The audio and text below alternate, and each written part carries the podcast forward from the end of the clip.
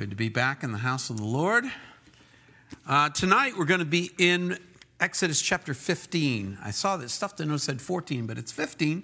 We did 14 two weeks ago. I hope the movie went well while we were gone. And uh, I know that movie has had a lot more legs than anybody expected it would. And uh, that's a good thing because I think it tells the story of Calvary Chapel very well. Well, tonight uh, in chapter 15, in my Bible, it's subtitled The Song of Moses. And uh, if you recall where we were two weeks ago, um, in chapter 14, we were at the Red Sea crossing where, you know, they're pinned up against the Red Sea. The Egyptian army is descending upon them. And uh, Pharaoh believes, aha, I finally have them where I want them. Uh, the, the, the, children of Israel are kind of grumbling, like, oh my gosh, we're, We've been led into a, a trap, and then the Lord, of course, delivers them in a way that uh, still is one of the great miracles of all of the Bible. And um, the very next thing we see in the narrative is Moses offering up this beautiful song. And so I thought before we actually start to deconstruct the, the chapter, that we would spend a moment just on the connection between song and, and in song, I'd say spiritual songs, hymns, psalms, and how they fit into the life of, of a person of God. For example, Paul the Apostle wrote this in Ephesians chapter 5, verses 18 and 19. He said, Do not be drunk with wine, in which is dissipation, but be filled with the Spirit, speaking to one another in psalms and hymns and spiritual songs, singing and making melody in your heart to the Lord. And then he wrote to the Colossian church in Colossians 3:16, "Let the word of Christ dwell in you richly in all wisdom, teaching and admonishing one another in psalms and hymns and spiritual songs, singing with grace in your hearts to the Lord." Now these are just two representative samples of passages from scripture that give you the clear impression that the Lord's expectation and also his design of our nature is that we would sing to him in praise and in thanksgiving, and that we would sing amongst the body of God's people to one another as a way of encouraging ourselves, as a way of memorializing the mighty things that God has done in our lives. And of course, the, the vehicle by which we do this is music. Music has a unique ability to move us physically, emotionally, and spiritually. I mean, physically, it's obvious. You put on music with a certain cadence, with a certain beat, and just watch people in the room, and they cannot keep still. You, you know that this, is, that this is inbred or ingrained in us by putting music on in a room with children little toddlers and they, they haven't been taught anything. They haven't been shown. They don't have an experience or a body of knowledge about how to react to music. And that music comes on and they're moving.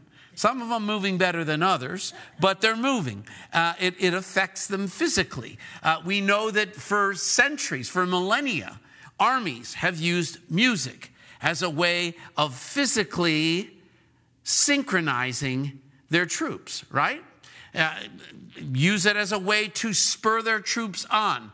Uh, certain music was used when they were in attack, certain music was used when they were in retreat, and all of that.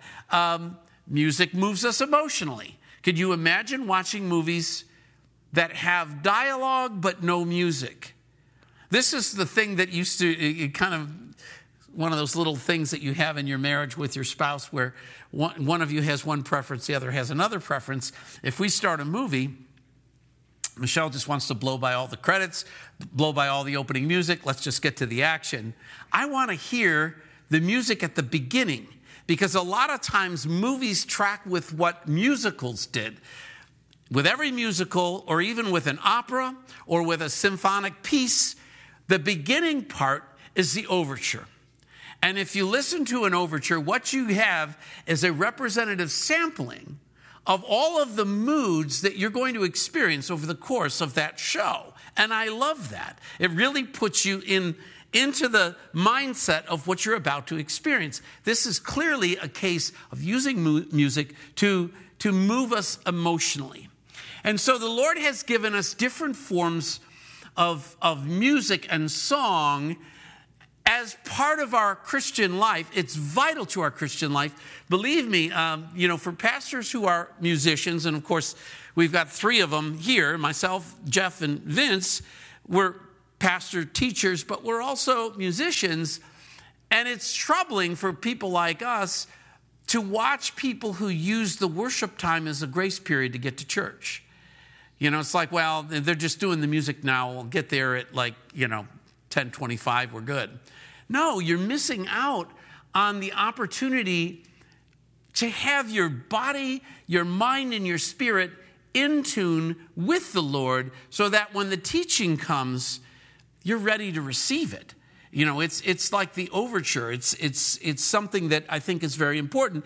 And so the Lord has given us, He's given us spiritual songs, which we sing on a Sunday. They're not hymns necessarily, although sometimes we sing hymns. They're certainly not psalms, although this week, in fact, we will be singing a psalm. But they're spiritual songs because we're singing about the Lord, we're singing to the Lord. And so they're expressions of praise, they're expressions of worship. And then there are hymns, and hymns are songs that give praise, give honor, give thanksgiving to God. Um, hymns are very important because many of the traditional hymns have been written by theologians, by uh, very well equipped senior pastor teacher types who put to music and put to verse scripture, doctrinal truths of scripture. And let's face it, not everybody has the capacity or the appetite to be a diligent student in the Word of God. I love that. I mean, and many of obviously, if you're here, you're one of those people that likes to dig in. But that not everybody's wired that way. And so there is a, a pretty large portion of the body of Christ who gets most of their theology through the music that they're listening. And if they're listening to and digesting Christian hymns, they are getting really good, good doctrinal material. And then, of course, there's the Psalms. Now, what distinguishes the Psalms from hymns and spiritual songs like we might sing on a Sunday is that the Psalms have as its their author the Holy Spirit of God. Now, obviously, the Holy Spirit of God used human agents like David, like Solomon, like Moses, like the sons of Korah, like Asaph. These, these are individuals that God used to express things that God wanted to be codified in Scripture, but coming through the, the humanity of the individual agent that God, the human agent that God used to put pen to paper. And these are part of the canon of Scripture. And so they have a distinction that sets them apart from hymns or spiritual songs. But all of this music is vital in our Christian experience. It, it, it communicates the love of God. It communicates to us the attributes of God. It gives us an opportunity to express back to God in a way that's pleasing to Him how we feel about Him, how we see His glory, His magnificence, His peace, His provision, His protection of us. And so we are created to use music for spiritual expression. This is a very, very important part of our life as Christians. And I, I honestly, I really hope you see it that way. I know some people um, really, uh, and may, you know, I have to say, maybe some of the blame is laid at where some of the modern Christian music goes. Uh, not all modern Christian music, I believe, is suitable to be sung in a church. Um, it can be entertaining. It could thematically be more pleasing to a Christian because it's not some of the dark or nonsensical themes of today's music. But a lot of the musical structure of modern Christian music, frankly, it's just aping popular music in the secular world. And so, you know, there's good Christian music and there's bad Christian music. It doesn't make it good just because it has Christian themes. Some of that music is just not really great.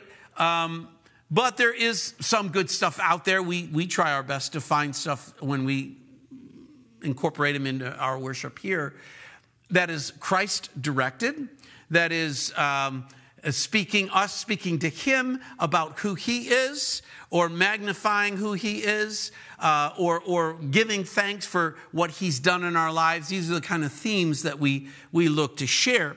And so we see here a beautiful example of a song of Moses, and you could consider this a psalm in the sense that it is Holy Spirit directed. It's here in the canon of Scripture, and it echoes a lot of the themes that you find in the Psalms. In fact, some of the terminology in this song you find verbatim in some of the Psalms that were written later. And so um, let's look at Psalm, uh, the Song of Moses that's here in chapter 15. And let's read the first five verses, and you could consider that like the first stanza of this song. Then Moses and the children of Israel sang this song to the Lord and spoke, saying, I will sing to the Lord, for he has triumphed gloriously. The horse and its rider he has thrown into the sea. The Lord is my strength and my song, and he has become my salvation. He is my God, and I will praise him, my father's God, and I will exalt him. The Lord is a man of war, the Lord is his name. Pharaoh's chariots and his army he has cast into the sea.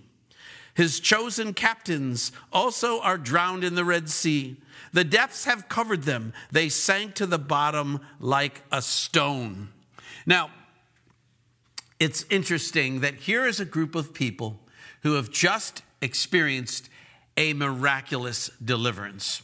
They have been chased by one of the most powerful, if not the most powerful army in the world of that time, the, the most technologically advanced army of their time, and uh, with a purpose to either kill them or capture them and bring them back into bondage. And they had no means of escape, they were backed up to the sea, and there was nothing they could do to save themselves. And then the Lord delivered them. And the next and natural next thing that happens is they issue forth with song. Then Moses and the children of Israel sang this song. This is a remarkable song uh, to have come spontaneously from Moses at this time, but it is a byproduct of the total thanksgiving, the total awe and wonder at the power of their God. You know, we, we're pretty, the people in this room, I look around, you're all pretty well seasoned in the Lord. You, are deep in the Lord. You know the, the Word of God well. You've been walking with the Lord for a good long time. But I guarantee you, every one of us on any given day can have and have had our minds blown by things that the Lord does at any given time as we go through our chronology of life where the Lord will do something and we'll just say, I know you're God and I know you love me. But that blows my mind. And, and this is where God, I, I think He cherishes, I think He prizes, He, he loves spontaneous, profuse worship of Him. He he desires, God is a jealous God. He's not jealous of us, He's jealous for us. And I don't know about you, but when I was raising my three sons, there was nothing that delighted me more than their appreciation of something I did for them. I think too often nowadays, uh, youth is not appreciative enough of what their parents provide, what they sacrifice, what they do. But there were times in my life as a dad, as I raised my sons, where my wife and I would, would put ourselves out there to make something better for them or to help them with something or to do something for them or just to delight them gratuitously, graciously. And the, their reaction back, their joy, the, the love of that, uh, I don't know if you remember, this is just an example, but at a time many, many years ago in a galaxy far away, a toy came out called the Nintendo Game Boy. Every kid wanted a Nintendo Game Boy. We were living in Belgium at the time. People in Belgium didn't have the opportunity to get those things, and that's where we were. And I went home for a business trip, and it was around Christmas. So I bought three Game Boys, put them in my luggage, and came back. And if you could have seen those boys, when, I, when we made those available to them on that Christmas, you would think I parted the Red Sea. I mean, it was, it was an amazing thing. But, but here they are, and they, they experienced this, and now they're singing back to the Lord God, you are awesome. You did this for us. You didn't have to, but you wanted to, and you did. And this kind of profuse, spontaneous praise you find throughout the Bible, typically on the heels of a miraculous deliverance or, or victory in battle. Here's a perfect example. This is found in Psalm 40. And uh, the first five verses, this is a psalm of David. And David is writing, I waited patiently for the Lord. And he inclined to me and heard my cry. I mean, isn't that wonderful when we know that God has heard our cry?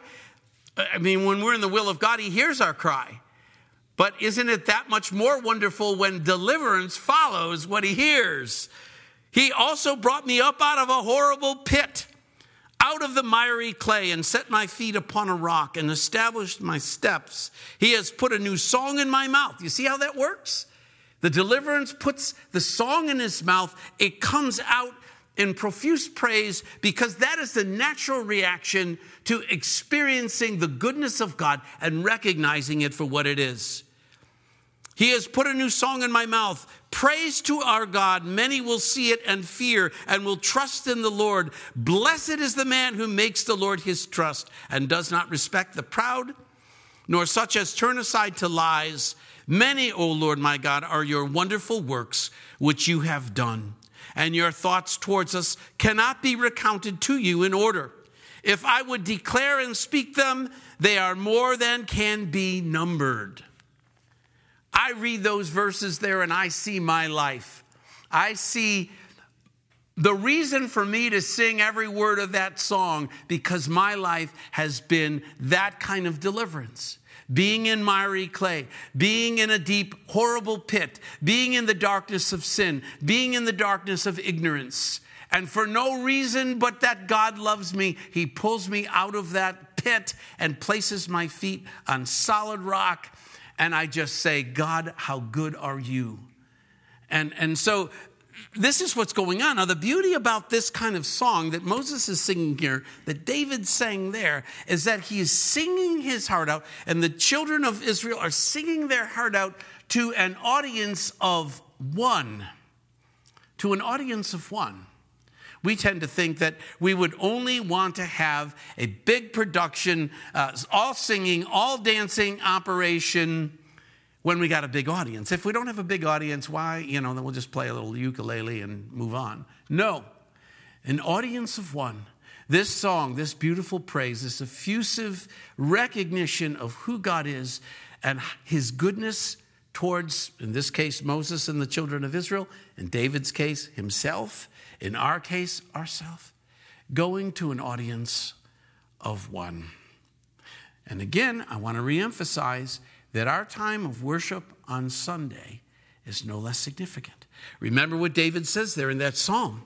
He says that if many, O Lord my God, are your wonderful works which you have done, and your thoughts towards us cannot be recounted to you in order, if I would declare and speak of them, they are more than can be numbered. You sit here on a Sunday morning and we start praise and worship. I would venture to say that every one of you have a list that's too numerous to be numbered.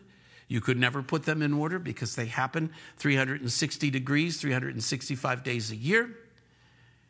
And this is a time to open your heart and to express that thanksgiving and what God is doing. He says there, um, back in verse 1 of, of this first stanza of chapter 15, he says that uh, he, the horse and rider he has thrown in the sea.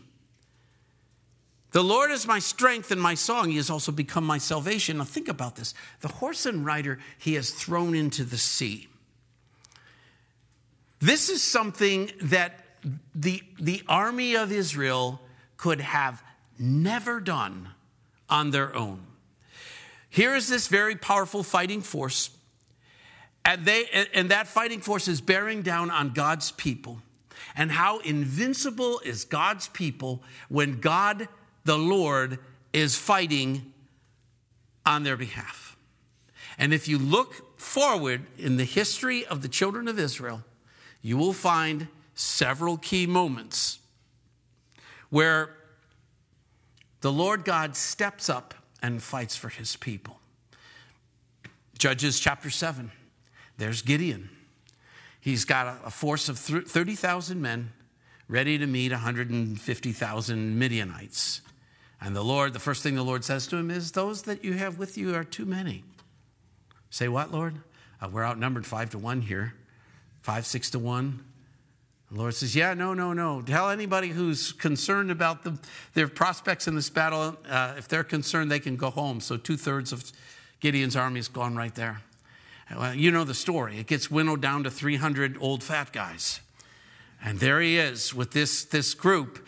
And uh, are they getting the latest and greatest technological weapons? No. You're going to have a torch, a pitcher, and a trumpet.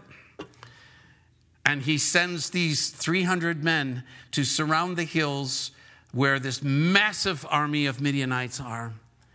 And ultimately, what happens is they follow the directions of the Lord which is to smash those pitchers that then expose their lighted torches and they play a little trumpet. And before you know it, the army of the Midianites, their swords are against one another, and the Lord is raining down fire. And I mean, it just becomes this, this confused self annihilation simply because the Lord said so. Another opportunity uh, that's yet in our future, where the Lord will supernaturally fight for his people is the battle of Gog and Magog that's told to us in Ezekiel chapter 38 and 39. Here is now the, ch- the children of Israel, the, the Israelites are in their land in our time, and they are dwelling there without walls. And the peoples of the north, and we don't need to go into the um, dive deeply into who will be part of that company that comes down upon them, but it's peoples of the north will come down to take a spoil from Israel. And they will come in such, such a, horde that it's looking really bad for God's people. And I'm just going to read to you the first eight verses of chapter 39, because now the battle is going to take place. And before a shot is fired, before a missile is launched, the Lord is there to show his people and all of the peoples of the world that he is the Lord God and that his people are the apple of his eye. And so you read in Ezekiel chapter 39, verse 1 And you, son of man, prophesy against Gog and say, Thus says the Lord God, Behold, I am against you. Man, those are words I hope I never hear. The Lord God is against you. O Gog and prince of Rosh, Meshech, and Tubal, and I will turn you around and lead you on, bringing you up from the far north, and bring you against the mountains of Israel. Then I will knock the bow out of your left hand, and cause the arrows to fall out of your right hand. You shall fall upon the mountains of Israel, you and all your troops and the peoples who are with you. I will give you to birds of prey of every sort and to the beasts of the field to be devoured. You shall fall on the open field, for I have spoken, says the Lord God. Now, get that. It's merely because he said it that it's true and I will send fire on Magog and on those who live in security in the coastal lands. Then they shall know that I am the Lord. Now, not only is he going to vanquish the armies attacking Israel, but also to go back to their countries and, and to bring his judgment upon them there. So I will make my holy name known in the midst of my people Israel. You see, there's some motivation. This display of awesome power is to reinforce and maybe rekindle the awareness of the people of Israel that he is their God and they are his people. And I will not let them profane my holy name anymore. Then the nations shall know that I am the Lord, the Holy One in Israel. So now there's a second motivation, which is to say, I am unquestionably, indelibly putting my stamp of authorship on this major victory so that the people of the world will know who I am. Surely it is coming and it shall be done, says the Lord. This is the day of which I have spoken. And so, this is yet another opportunity in our future where the Lord is going to make the same kind of statement that he makes here uh, regarding the Egyptians, which has the, the idea of let me reinforce the faith of my people that they will know who I am and that I am for them. And let me reinforce to the nations that would oppress or oppose them that I am with them and I am against you. And that is the message that's coming out. Now, they say, The Lord is my strength and my song. The song follows the strength, right? You know, if you've got, like they say, everything is funny when you're making money, everything is happy when you are winning. And if the Lord is your strength, it cannot be exceeded, it cannot be trumped, it cannot be vanquished, it cannot be defeated. And so uh, that leaves a lot of time to write songs. And you know that the song of your heart is the security that you feel being one of God's children. Singing joy of the Christian life is that we fight from victory. We don't fight from defeat. We don't fight with the prospect of defeat. We fight from victory. The victory's been won. We have a time on earth to endure, to live for Christ, to trust Him and walk in His way, to be sanctified while we're here on the earth, to know that in the world we'll have tribulation, but be of good cheer. God has overcome the world.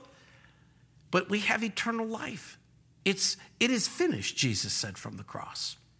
Now, he says something else there in verse 2 and he has become my salvation. Again, if you look at in your mind, the picture in your mind of the children of Israel, backs against the sea, Egyptian army cascading down upon them, the, the, the ability to, develop, to deliver their own salvation was less than zero. And, the, and yet they are completely delivered. They, they are literally walking through a sea that is piled up on either side of them like walls of water. And then that very same sea is collapsed upon their enemy and destroys them. They are saved. And that salvation is not their might, it's not their power, their ingenuity, their tactics, their strategy. It is God. And their song is our song because He is our salvation. He is the way, the truth, and the life. Not the way, the truth, and giver of life. He is the way, the truth, and the life. Our life is a life in Christ. He has saved us from an enemy or enemies we never could have vanquished on our own, being sin, the flesh, and the devil. And so our salvation comes directly from Him. We live because He lives uh, and, and so he's our strength, our song, our salvation, and therefore we praise him. We, we can recount what he has done here that Pharaoh's chariots, army, etc., cast into the sea. They sank to the bottom like a stone. Now we come to the second stanza, which is found between verses 6 and 10, and we read, Your right hand, O Lord, has become glorious in power. Your right hand, O Lord, has dashed the enemy in pieces. And in the greatness of your excellence, you have overthrown those who rose against you. You sent forth your wrath, it consumed them like stubble. And with the blast of your nostrils, the water were gathered together. The flood stood upright like a heap. You see, anybody who wants to say, well, some weird wind came and blew the water back so that they can walk across the dry land. No, in multiple places it says the water was stacked on either side. There were walls of water on both sides. Clearly, the water they went through was plenty deep. And the depths con- congealed in the heart of the sea. The enemy said, I will pursue, I will overtake, I will divide the spoil. My desire shall be satisfied on them. I will draw my sword, my hand shall destroy them. You blew with your wind, the sea covered them. They sank like lead in the mighty waters. Now, if you love the Lord, as I do, and I know you do, we should glory in the defeat of God's enemies. Not to say that we, we wish anyone to be damned, we wish anyone to suffer the, the flames of hell.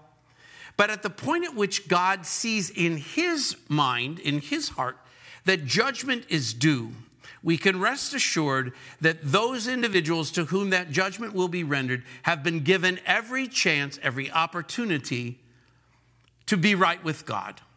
And God, who knows the hearts of every man and woman, knows when, when grace and mercy no longer can be rendered, and the only thing that's left is judgment. And we see here in our, uh, in our time, we see enemies of God growing up and springing up and coming forth everywhere. The things that you can see in the normal news cycles, on the normal news pages, the interest groups that now have YouTube channels that anyone can access, are so openly at enmity with God that it, it, it honestly, it, it, would make, make evil people of times past blush with the kinds of things we're seeing right now. Uh, we mentioned during the prayer time about this whole um, brouhaha that's going on now with Target and some of the clothing and, and products that they're offering, only to find out that the designer that they are using to create these products is an avowed, open, evangelistic Satanist. And there's no, they, they, don't even blush at this. You can't tell me that a major corporation doesn't do due diligence concerning anybody they partner with for something that they are going to promote in such a conspicuous way. And yet, there we are. Um, and so you see the words of the enemy quoted here that, you know, I will overtake, I will divide and spoil, my heart shall be satisfied on them, I'll draw my hand. My hand shall destroy them. This is the way the people who are engendering the enemy view the cause of Christ view those of us who stand for Christ is that they will they will bury us they will defeat us they will annihilate us they will rub out our influence on the society you know it's interesting um, the enemies of God that that will alter we'll see in a moment here the enemies of God the enemy of God's people they will remember this incident and they will have fear about the Jewish people because they know the God that fights for them. And you know, it's interesting that a lot of the blowback and the persecution that Christians suffer today, and, and I think about our brothers and sisters in India, in Iran, in China, in Nigeria, and other places around the world, but also now we're starting to see a little bit of the, uh, you know, the prelude of that here in this country.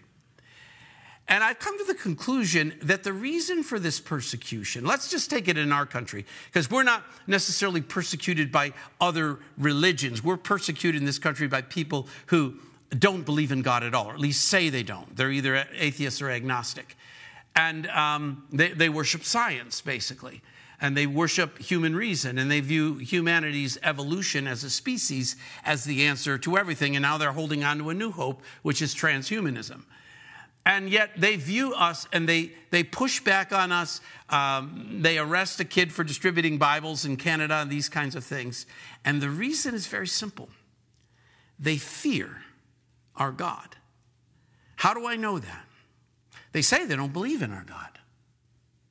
They say they don't believe in Mickey Mouse. But they're okay with people who wear Mickey Mouse shirts, have Mickey Mouse on their watch. And so, if they have no fear about a cartoon character that they don't believe, and they say they don't believe in our God. Then why do they oppose us so vigorously? Because they fear our God. They fear our God because our God is transformational.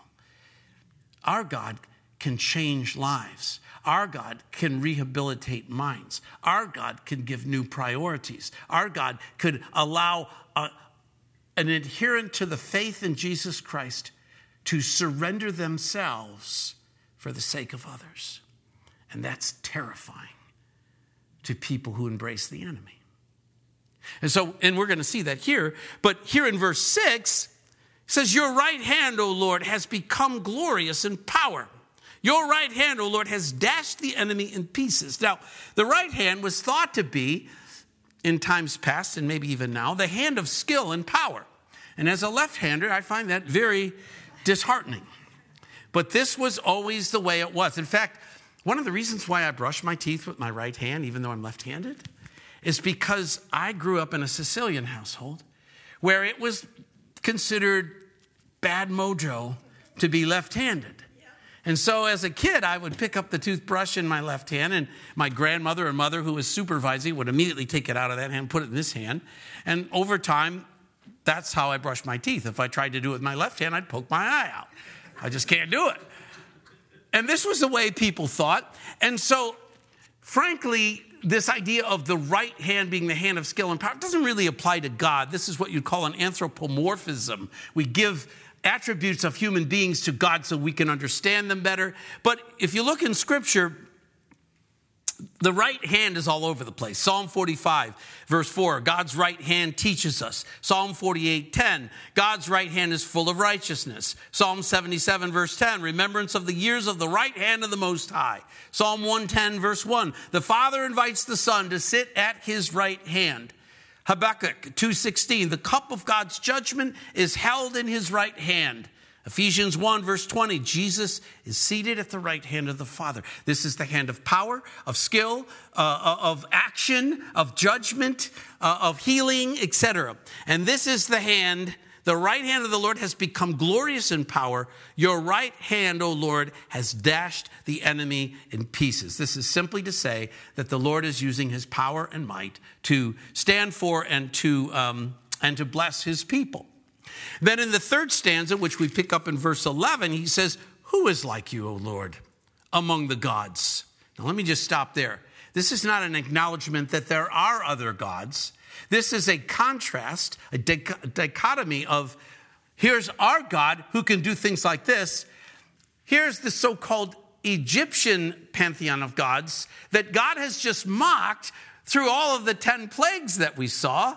Their frog god, Heqet, and, and their, their Pharaoh himself being considered a, uh, a deity, and, and their sun god, and all these different gods, each plague had a way of poking in the eye of the concept of that God. And so when he says here, Who is like you, O Lord, among the gods? Who is like you, glorious in holiness, fearful in praises, doing wonders? Surely none of the Egyptian gods that they hold on to could do any of this. You stretched out your right hand, the earth swallowed them. You, in your mercy, have led forth the people whom you have redeemed. You have guided them in your strength to your holy habitation. This is a clear acknowledgement that the providence and the guiding hand of God is what has led them.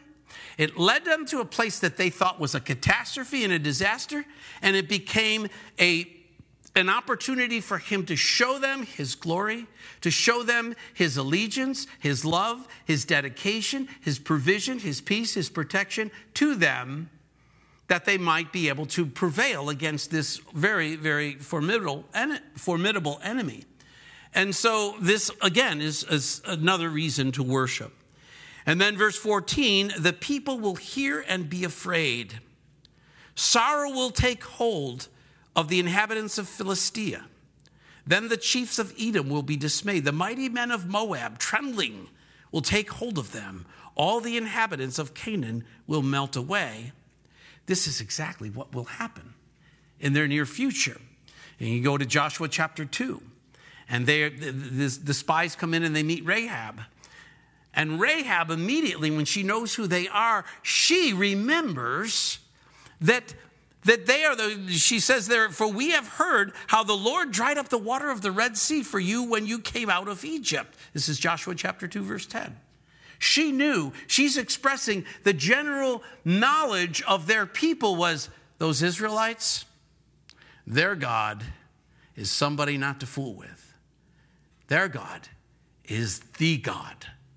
And then you see uh, in, in um, 1 Samuel chapter 4, when the Philistines and the Israelites are getting ready for battle.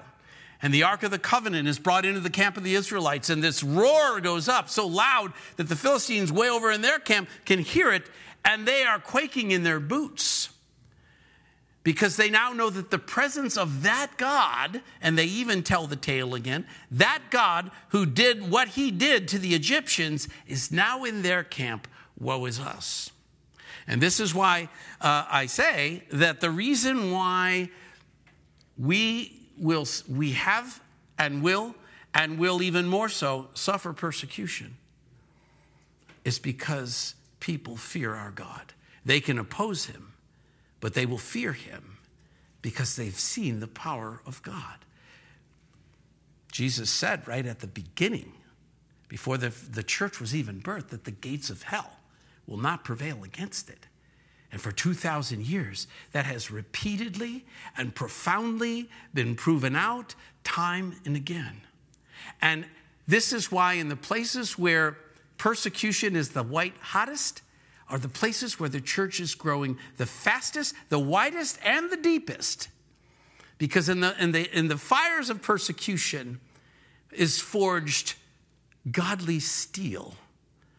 And, and, and it becomes something that, that becomes even more fearsome. You don't think that the Communist Chinese Party doesn't quake in its boots about this home church movement, which they seek to stamp out at every turn? Because those people are willing to die for their cause because they know the God they serve. They cannot be, they cannot be uh, intimidated, they cannot be made fearful. And this is, this is, by the way, I'm reading a book right now, and I just in the first chapter, just finished the first chapter. So I'm not in a place where I'm going to recommend it yet, but I was so enticed by the title, I had to buy it. The title of the book is Church of Cowards, and it's written by Matt Walsh. And the opening chapter lays out the case. It says, Let's, you know, the church has been concerned about persecution and, and, and even persecution to death. And so he, he, he, he lays out this scenario of these barbarian atheistic, atheistic hordes that are going to come to our nation and they're going to stamp out, they're going to persecute, they're going to cut the heads off of Christians so they can stamp out Christianity. And it goes on to detail how they go from denomination to group to Christian to and, and they can't find anybody that they would consider to be dedicated enough to the cause of Christ that they would be worth killing. And ultimately, they just leave and say, I don't really find any Christians here. And it's, it's kind of a tale, a, a frightening tale to think that the way in which we hold out ourselves as the church to the world could be something that is so anemic and so uh, distant from Christ that we wouldn't even be worth persecuting. This is the premise that I'm seeing in this book. But the point is if you are living the Christian life in a way where you believe with every fiber of your being that you serve the God of the universe, and He is a God of great power, He is a God of profound love for you and for me, and that He can literally do miracles in our lives you will live with humility and with courage. And that is terrifying to the enemies of God. So we read uh, the remainder of this beautiful song. Your people, the people will hear and be afraid. Sorrow will take hold of the inhabitants of Philistia, which we will see happens in 1 Samuel chapter 4. Then the chiefs of Edom will be dismayed, the mighty men of Moab. Trembling will take hold of them. All the inhabitants of Canaan will melt away. Fear and dread will fall on them by the greatness of your arm. They will be as still as stone till your people pass over, O Lord, till the people pass over whom you have purchased. You will bring them in and plant them in the mountain of your inheritance, in the place, O Lord, which you have made for your own dwelling, the sanctuary, O Lord, which your hands have established. The Lord shall reign forever and ever. For the horses of Pharaoh went, in, went with his chariots and the horsemen into the sea, and the Lord brought back the waters of the sea upon them. But the children of Israel went on dry land in the midst of the sea.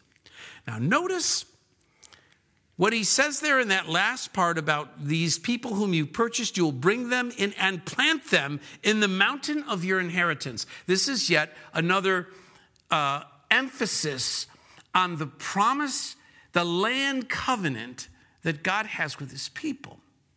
This is why, uh, if people would just read what God has said and promised to his people, there would be no foolish talk about two state solutions. There would be no uh, uh, embracing or humoring uh, people, uh, countries in the world that, that talk about annihilating Israel, that we would have a relationship with a country that is committed to the annihilation of Israel is, is patently dangerous for our country.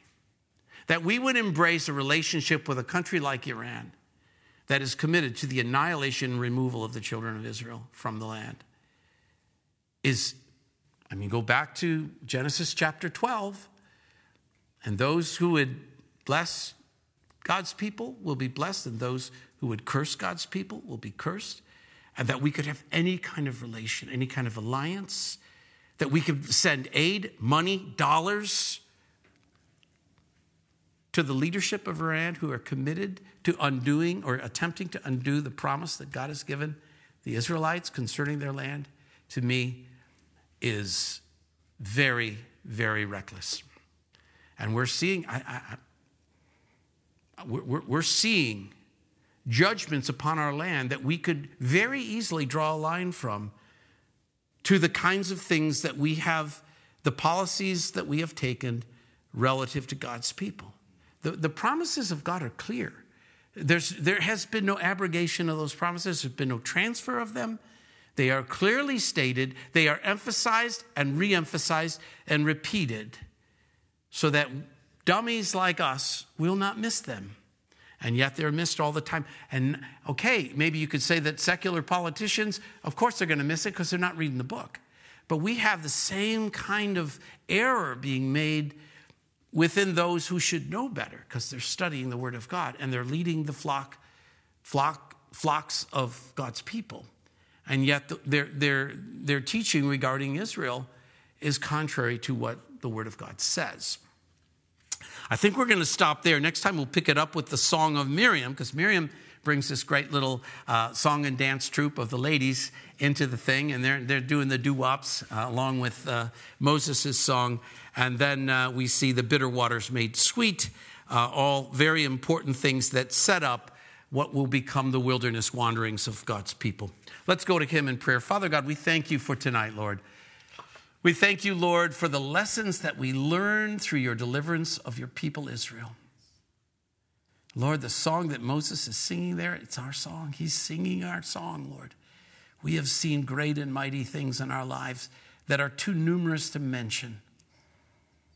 And we give you thanks and praise, God, for how wonderfully, how graciously, how mercifully you have shepherded us. You've saved us, Lord. You saved us from the miry pit. You've planted our feet on solid rock, the rock that is Christ.